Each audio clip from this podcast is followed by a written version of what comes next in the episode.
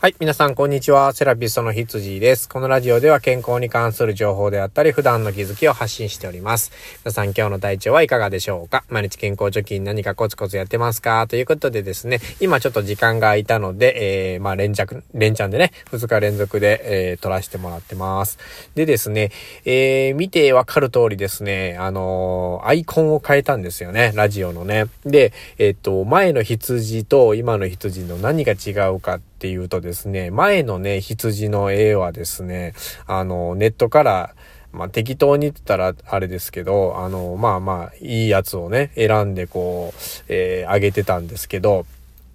あの、今回のやつはですね、あの、泉大津市、ね、僕今、あの、住んでるところがですね、大阪府の泉大津市っていうとこなんですけれども、えー、そこのね、イメージキャラクターっていうね、あの、オズミンっていうね、キャラクターの名前なんですけど、まあ、ゆるキャラですね、いわゆる、うん、が、あの、そいつなんですよ。アイコンのね、羊なんですよね。なんでこれ羊かっていうとですね、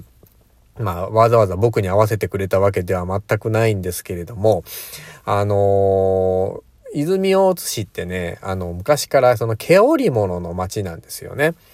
うん、だから、その毛織物の、あの、まあ、原材料ね、材料になってる羊の毛ですよね。まあ、それを、えー、イメージして、この羊のキャラクター、オズミンっていうのがね、えー、泉大津のゆるキャラになってるっていうことなんですよね。で、昔はね、その毛織物工場っていうのがね、すっごくたくさんあって、うんと、賑わってたみたいなんですけどね。で、まあ、遠くの方からこう買いに来たりとか、まあ、毛布とかもね、すごいいい毛布が売ってたりとかするんですよ。で、駅前でね、あの、冬に一度、えー、セールみたいな形でやるんですけれども、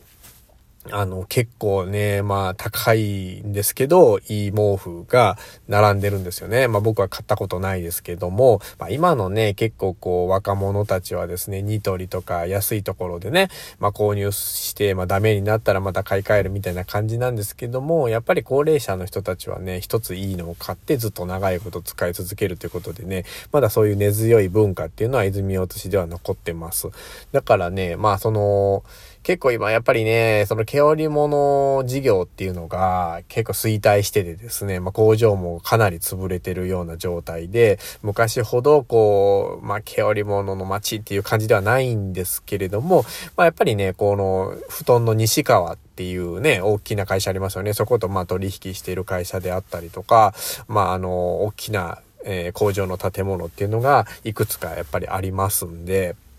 まあ、その、毛布をね、えー、しっかり作っていい毛布を作ってくれてるんですよね。うん。まあ、だからね、まあ、あんまりね、こういう泉大津が、毛布の街とか、毛織物の街っていうのは知らない方がすごく多いかと思うんですよ。僕もね、ここに住むまで実は知らなかったですね。はい。あの、泉州地域って言われる場所で同じところで住んでるんですけど、泉大津がこういう毛布の街っていうのはえー、こっちに来てからね、知ったということなんですよね。うん、だからね、でもやっぱり、えー、伝統もね、今、こう、失われつつあるので、まあ、日本各地で、のね、あの、地方で、あの、伝統工芸みたいなね、あの、そんなんもあるし、えー、特産物みたいなものもあると思うんですけども、あの、どの地域もね、やっぱりこう、衰退していってる、小さくなっていってるっていうようなね、あの、イメージが今はすごくありますね。うん、でも、寂しいですからね、まあ、そういうこう、特徴がなくなるっていうのはね、まあその町おこしの一つでもありますし、まあ大きなこうアピールポイントにもなるわけですよね。まあだからそれがなくなっていくっていうことは町の魅力がなくなっていくっていうことなので、うーん、まあね、こう毛布とかがなくなってもですね、また違う魅力をね、まあこう発掘していくっていうね、まあそんなんであればいいんですけど、なかなかね、それも難しいでしょうからね、まあこういう昔から、えー、ずっとこう受け継がれてる文化とか伝統っていうのはやっぱり大事にしていけたらいいんじゃないかなっていうふうには思いますけどね。はい、この泉州地域はね、あの、お祭りもあるんですよ。秋祭り。えー、有名なとこで言ったこのだんじり祭りね。岸和田のだんじり祭りとか、他でもそのだんじりってね、いろんなとこでやってるんですよ。実はあれ岸和田だけじゃなくってですね、まあ、その泉州地域一帯で、えー、9月10月にかけてですね、いろんなところでお祭りをやってます。それもね、すごい昔からある祭りなので、えー、かなりね、あの、古いお祭りになると思思います。あ歴史をたどればいつからか僕もちょっとわかんないですけどね。うん。だからこれもね、まあその子供が今少なくなってですね、若い人が少なくなって、えー、まあそのお祭り、だんじりがなくなっていってるっていう地域もね、ちらほら聞きますので、えー、まあこういうね、昔から続いてる祭りっていうのは途絶えささないようにね、まあ五穀豊穣を願う祭りではありますけど、まあ続いていってもらったらいいかなっていうふうに思いますね。うん、まあ僕もね、ちっちゃい時から祭りには携わってるので、やっぱりこう太鼓の音とかがね、鳴ってこないと、なんかウキウキしないんですよね。祭りが来たとか10月が来たっていう感じがしないので、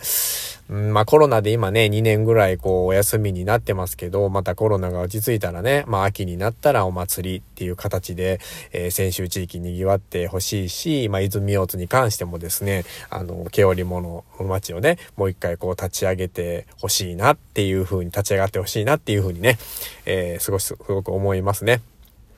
まあ他のいろんな地域でも県でもね、えー、まあそこの特産物っていうのはね、皆さんね、自分の地元であればですね、すごく大事にしてもらいたいというふうに思います。どんな形であれね、残していくっていうことがね、重要かと思いますのでね。まあ今日はね、ちょっと話がえらく逸れたような気はしますけど、アイコンの話からね、こういう特産物とか、あの、伝統工芸の話とかになってしまいましたけどもね。まあ今日はちょっとこう、アイコン、を変えましたという、ただ単純にそれだけのお知らせでラジオを撮ってみたんですけどね。うん、まあ、あの、こういうことです。はい、また次回もね、何かここでね、健康のラジオなんでね、健康の話をしたいなというふうに思ってますので、どうぞよろしくお願いします。セラピストのヒッツジーでした。では、では。